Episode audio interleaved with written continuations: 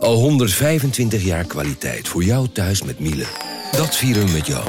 Ontvang nu tijdelijk een cashback tot 125 euro op veel Miele-apparatuur. Geniet van de kwaliteit van Miele. Voor perfect verzorgd wasgoed en kleding die veel langer mooi blijft. Voor een stralend schone vaat, even perfect als jouw diners. En een stofvrij thuis waarin echt hygiënisch schoon de standaard is. Check miele.nl voor alle feestelijke aanbiedingen. Vanaf de redactie van NRC het verhaal van vandaag. Mijn naam is Thomas Ruip.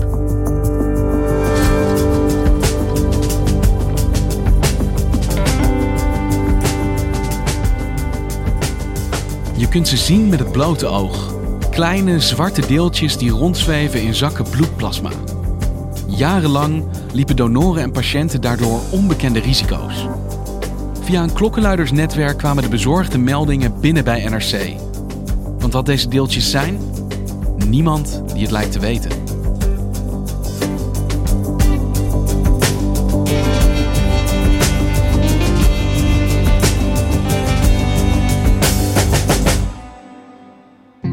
In Eindhoven heb je een hele grote parkeerplaats. Bij het ziekenhuis, het Maxima Medisch Centrum. En aan het eind van die parkeerplaats, echt een beetje verscholen onder een dikke laag loofbomen, staat hele ja, uh, tachtige jaren laagbouw. En daarin is de plaatselijke bloedbank gevestigd. De bloedbank van Eindhoven. Jeroen Wester is onderzoeksjournalist en maakte dit verhaal samen met Lisa van Lonkhuizen. Die bloedbank is van Sanquin. Dat is de Nederlandse organisatie die verantwoordelijk is voor de hele bloedvoorziening. En in dat gebouwtje staat een machine waarmee bloedplasma wordt afgenomen van donoren. En het is 24 mei, 24 mei 2011. En op die dag horen medewerkers dat ding een enorm lawaai maken. Een schurend geluid. Ze noteren centrifuge schraafde erg en stopte even met draaien. En nog het belangrijkste, ze zien in het plasma allerlei stukjes drijven. Stukjes? Ja, deeltjes. Kleine zwarte deeltjes, spikkeltjes. En wat zijn die spikkeltjes? Ja, dat is de grote vraag. Wat zijn die deeltjes? Ze hebben geen idee. Vorig najaar kregen wij allemaal documenten via klokkenluidersplatform de Signals Network. En daar zijn verschillende uh, internationale media bij aangesloten, onder meer die Zeit, Miami Herald Tribune en uh, Spaanse El Mundo. En we kregen op die manier toegang tot honderden documenten. Die bestonden uit e-mails, Excel-bestanden, interne correspondentie, brieven, vertrouwelijke onderzoeksrapporten. En ja, deze documenten zijn internationaal nu bekend komen te staan als de plasma-files. Samen met mijn collega Lisa van Lonkhuizen zijn wij heel erg in die documenten gaan grasduinen. Je zit soms ook veel te vertalen op twee uh, niveaus. Eén, gewoon de taal. Want er zitten ook Franstalige documenten in, Italiaans, noem het maar op. En er zit heel veel jargon in. Hè. Dat zijn ook technische documenten. En sommige dingen die zijn heel veelzeggend. Want dan kom je foto's tegen. Allerlei foto's van bloedplasma en bloed met zwarte spikkeltjes erop. Kun je me iets laten zien? Kijk, dit ziet er op zich niet zo eng uit, maar het, het, is, het is wel uh, het is Ah zie een- blad in je face wel. Ja. Ja, ik zie een soort lichte vloeistof met daarin een soort zwarte vlokken propjes. Ja. Maar deze foto, dit zijn best wel stukjes. Is dit vergroot? ja, nee, dit is niet vergroot. Dit is, dus, dit is dus echt gewoon met het blote oog zichtbaar. En daardoor is ook in Nederland eh, diverse keren bij ziekenhuizen wilden ze bloedplasma aan een patiënt gaan geven. En toen zagen ze die deeltjes, dus zijn die zakken teruggestuurd naar Sanquin. Maar na onderzoek bleken ook kleinere deeltjes in te zitten. Deeltjes die je niet met het oog kan zien. En Jeroen, misschien is het goed, we hebben het hele tijd over bloedplasma, de plasmafiles. Om eens te vertellen wat dat eigenlijk is, bloedplasma. Bloedplasma is onderdeel van het bloed. Hè. Eh, 55% bestaat uit bloedplasma en 45% ongeveer uit, eh, uit normaal bloed. En als je bloed centrifugeert, dan kan je het bloedplasma eh, scheiden van bloed. En in bloedplasma zitten vooral eiwitten, hormonen en eh, antistoffen. En eh, zijn daardoor heel erg belangrijk voor, eh, als grondstof voor eh, een keur aan medicijnen. En die medicijnen die worden vooral gebruikt voor bijvoorbeeld hemofilie-patiënten, maar ook voor mensen met ernstige brandwonden of mensen met stofwisselingsziekten. En hoe werkt dat dan? Ja, je gaat naar een bloedbank, je gaat liggen, je wordt aan het infuus gelegd en daar gaat een naald in je arm en dan gaat bloed uit en je vergroot je bloedsomloop met die machine. Dus het bloed gaat de machine in, daar zit een centrifuge in, die centrifugeert het, die scheidt meteen bloed van bloedplasma. Je krijgt rode bloedcellen en witte bloedcellen krijg je terug. En het plasma wordt opgevangen in een zak, de bloedplasmazak. Die kan je zien, die hangt aan die machine. En na iets van drie kwartier heb je dan dik een half liter tot drie kwart liter gedoneerd. En ben je klaar en krijg je een roze koek en word je bedankt. De machines worden geproduceerd door Haemonetics. Haemonetics, focused on helping customers optimize their blood management practices. Dat is een Amerikaans bedrijf. Een, uh, een beursgenoteerd concern, uh, meer dan 3000 uh, werknemers, 1 miljard dollar omzet. Geen kleine jongen op zich. En die claimt marktleider te zijn in de wereld op het gebied van de bloedplasmamachines. Haemonetics' goal is to help customers improve safety and clinical outcomes, simplify and streamline the process of blood management, and reduce costs, errors and waste. Bij bloedbanken wereldwijd staan die machines en staan ze er vaak. In Nederland bij de bloedbanken is ongeveer 1 op de 2 machines is van Haemonetics. Join us on what we call the journey from arm to arm to learn how Dus als je bloedplasma geeft, dan is de kans groot dat je aan een van hun apparaten wordt gelegd. Ja, dat, uh, die kans uh, is groot, ja. Die apparaten zijn niet perfect. Sterker nog, ze hebben veel kuren. Ze hebben vaak kuren en dat blijkt dus uit de documenten. Wat voor kuren heb je het dan over? Ze lopen vast, uh, raken oververhit, maken gekke geluiden, soms scheuren slangetjes. Natuurlijk, van alles kan gebeuren. Uh, maar het meest zorgwekkende is natuurlijk als je stukjes in het plasma ziet drijven of stukjes, zwarte spikkeltjes, deeltjes in die machine ziet. En dat komt dus voor. Dat gebeurt bij hun apparaten? Ja. En wanneer beginnen de problemen met die stukjes in dat bloedplasma in Nederland? Dat begint in het begin van 2011. Ze komen vaker die deeltjes tegen. En in Amsterdam-West, uh, op het hoofdkantoor van Sanquin, komen ze bij elkaar en spreken ze vaker over deze problematiek van wat moeten we hiermee? Wat is dit? Dus zij stellen de vraag aan die Amerikanen van wat zijn die deeltjes? Hè? Waar bestaat dat nou uit? Ze willen zelf ook onderzoek doen, maar de Amerikaanse fabrikant die zegt meteen van nee, het is, het is opgedroogd bloed. Dus maak je geen zorgen. Dat is eigenlijk de eerste versie, de eerste reactie van de fabrikant. Dat zegt Haemonetics tegen Sanquin, het is opgedroogd bloed. Ja, en ze hebben daar ook nog een argument voor waarom het opgedroogd bloed is. Want het lost op in bleekmiddel.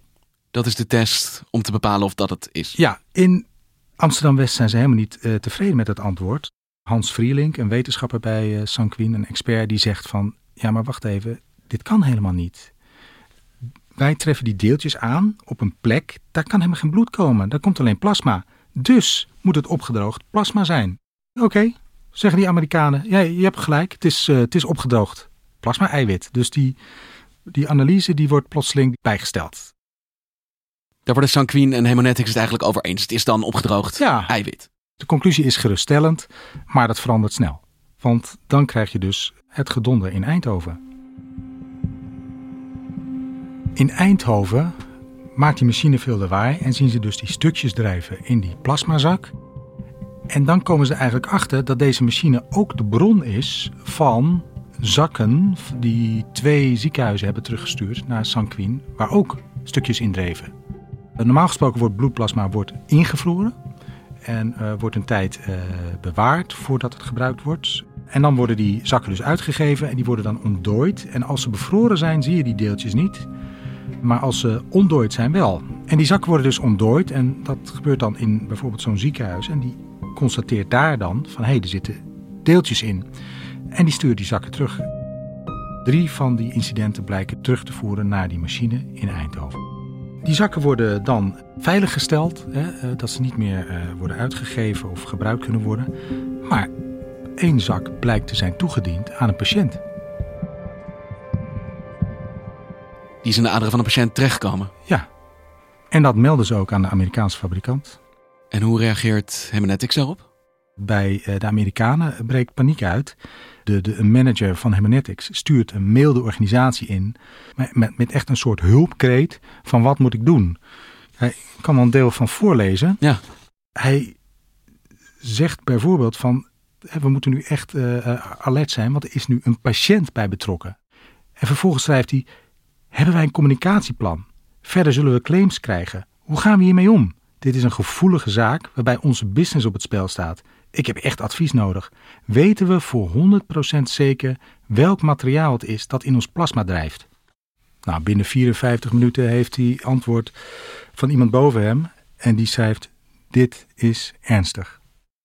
Want waarom al die onrust binnen Hemonetics als het inderdaad, zoals zij zelf herhaaldelijk hebben gezegd, het gaat om onschuldige deeltjes? Ja, dat is de vraag.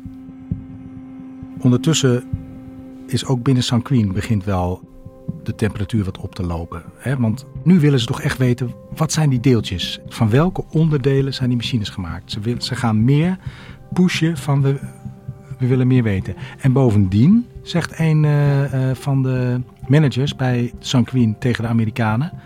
Kijk, er lost wel meer op in bleekmiddel. Hè, dus het begint daar meer te schuiven. Is die test wel afdoende om te bewijzen dat het inderdaad gaat om bloed of bloedplasma? Ja, ja. Zijn het ook niet deeltjes die uit ander materiaal bestaan? En dan? Op die dwingende vraag van Sanquin, van ja, waar bestaat nou die machine uit en we willen het nu echt weten, komt al vrij snel toch het antwoord van Haemonetics, ja, het zijn niet alleen bloeddeeltjes, het zijn niet alleen plasmadeeltjes. Uh, toch niet? Nee, het zou kunnen zijn, het wordt niet uitgesloten dat het afkomstig is van de machine. Dat die zwarte stukjes dus eigenlijk kleine stukjes schaafsel van het apparaat ja, zijn. Ja, een deel van de deeltjes is afkomstig van de afdichtingsring van de centrifuge. Maar dat is geen probleem, want die deeltjes die afkomstig zijn van die machine, die worden gewoon tegengehouden door het filter. Dus is geen probleem. En is het verhaal daarmee af? Is Sanquin dan gerustgesteld? Ja, dat zou je wel zeggen. Uh, waren het niet dat een paar maanden later Haemonetics toch met een andere boodschap komt. Want ze zeggen, ja, uh, die deeltjes zijn soms toch kleiner dan het filter tegenhoudt. Ze glippen er doorheen? Ja, ze glippen er doorheen. En komen dus dan ook in de bloedbaan van die, patiënten terecht? Die komen in de bloedbaan van patiënten. Dus komt het wel degelijk direct in het lichaam van mensen terug. Maar wederom, zeggen de Amerikanen, dat is geen probleem. Want hè, dat zijn zulke kleine deeltjes, die lossen vanzelf op in het lichaam. Niets aan de hand. Niets aan de hand. Hey, Jeroen, dan komen we denk ik wel uit op een hamvraag. Want ik hoor de hele tijd twijfel over wat die deeltjes zijn. Niemand lijkt het precies zeker te weten. Maar de hele tijd is het antwoord hetzelfde. Het is niet schadelijk. Ja. Maar is dat ook zo? Dus Haemonetics zegt dat het uh, niet gevaarlijk is. En Sanquin neemt die conclusie over. Die gaat er dus ook vanuit dat het opgenomen wordt uh, in het lichaam. Maar wetenschappers die wij hebben benaderd, die zeggen echt heel wat anders. Ten eerste zeggen zij, het is helemaal niet waar dat die deeltjes per definitie oplossen. Zeker niet. Lichaamsvreemde deeltjes, die lossen niet per definitie op in het lichaam. Ik heb met mensen gesproken, met, met een hoogleraar uh, uit Groningen, Barbaro Melgert. Die, is, uh, die heeft veel kennis van microplastics. Jacob de Boer, Vrije Universiteit, ook uh, microplastics expert. Die zegt gewoon, nee, die vliegen gaat niet op. Dat is echt te optimistisch gesteld. Dat weet je niet. En het inzicht vanuit de microplastics is veel zorgwekkender. Want zij zeggen, alle twee, hoe kleiner het deeltje, hoe gevaarlijker. Als het zo klein is, kunnen die deeltjes makkelijker door celwanden heen breken en voor infecties zorgen. En nu zijn het juist de kleinere deeltjes die niet in dat filter blijven hangen. Ja, precies. Dus de hamvraag is voor hen ten eerste, wat is het materiaal en hoe vaak gebeurt het en hoeveel is het? Maar dat dus die deeltjes automatisch worden afgesproken, dat is gewoon echt, dat is gewoon echt niet waar. En er bestaat ook helemaal geen onderzoek wat deze deeltjes op lange termijn voor een uh, donor betekenen. Maar niemand van de betrokken partijen heeft onderzocht en een conclusie kunnen stellen, vast kunnen stellen wat dat nou precies zijn. Uit ons onderzoek blijkt dus dat deze problematiek 15 jaar lang al speelt. Dus 15 jaar lang zijn er deeltjes die wereldwijd worden aangetroffen in bloedplasma en waarbij de kans bestaat dat het dus ook teruggaat in het lichaam van donoren. En nog altijd weten we niet wat daarvan de risico's zijn. We weten daar niet van wat daar de risico's zijn. En dat is dus de reden dat in 2017 iemand binnen die Amerikaanse organisatie naar buiten treedt. En wie is dat? Dat is uh, Alexandre Berthelot, de toenmalig directeur van de Franse organisatie van Haemonetics. Hij wordt klokluider. Hij wordt klokluider. En hij heeft problemen met hoe de organisatie omgaat met deze deeltjesproblematiek. En op een gegeven moment treedt hij gewoon naar buiten. Hij wordt klokkenluider, hij stapt naar toezichthouders en uiteindelijk stapt hij ook naar de pers. C'est cette machine qui est aujourd'hui en cause. Une centrifugeuse utilisée pour le don de plasma sanguin. Problème, à deux reprises, des particules ont été détectées dans cet élément de la machine et dans une poche de plasma. Toezichthouder in Frankrijk doet onderzoek. Daar komen onderzoeken uit die zijn vrij helder.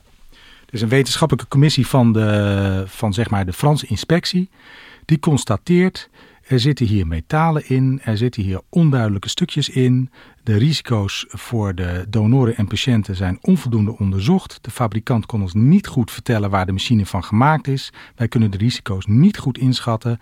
Als dit zo blijft, adviseren wij deze machine te verbieden. En als er dus in 2018 weer allerlei deeltjesincidenten in Frankrijk zijn, worden alle machines van Haemonetics in Frankrijk stilgelegd. Depuis septembre 2018, les machines de prélèvement de plasma de la firme américaine Immonetics sont interdites d'utilisation en France. En hoe wordt er vanuit Nederland gekeken naar die Franse beslissing? Op zich, wat wel bijzonder is, is er zijn ook bijvoorbeeld in 2013 en 2014 zijn er weer nieuwe problemen geweest met deeltjes in Nederland. Dat is niet gemeld bij de inspectie. Waarom niet? Omdat uh, je alleen dit soort incidenten hoeft te melden als een patiënt of donor in ernstig gevaar is. Dus de inspectie weet ook niet dat deze incidenten hebben plaatsgevonden.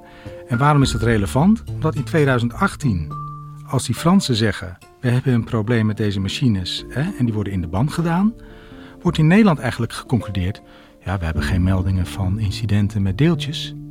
En zij zien ook geen reden om in te grijpen of de machines uit de handel te nemen of sancties op te leggen of uh, andere maatregelen te nemen. Geen meldingen betekent geen reden voor actie. Precies. Maar geen meldingen betekent niet per se dat er niet toch problemen zijn. Nee, want kijk, juridisch geredeneerd, Sanquin kan terecht juridisch zeggen: ja, maar dit was niet meldingsplichtig. Nee, en de inspectie zegt weer: ja, wij hadden, het is een soort cirkelredenering. De inspectie zegt: omdat wij geen meldingen hadden, hadden we ook geen aanleiding om iets te onderzoeken. Terwijl de inspectie tegelijkertijd zegt: uh, het is niet meldingsplichtig. Dus dan zit je elkaar in een rondje te draaien. Maar de inspectie baseert hier wel zijn, zijn, zijn conclusie op van, nou ja, wij hebben hier geen deeltjesincidenten, dus we hoeven ook geen nader onderzoek te doen. Geen meldingen betekent geen onderzoek. In die zin blijven die deeltjes uh, nog even geheimzinnig als dat ze in 2011 waren. En de risico's die ze met zich mee zouden kunnen brengen dus ook? Ja, dat weten we niet precies. Dus in die end heeft de inspectie niks onderzocht en uh, draaien we gewoon door met uh, de machines tot op de dag van vandaag. Dankjewel Jeroen. Graag gedaan. Je luisterde naar Vandaag, een podcast van NRC. Eén verhaal, elke dag. Dit was vandaag, morgen weer.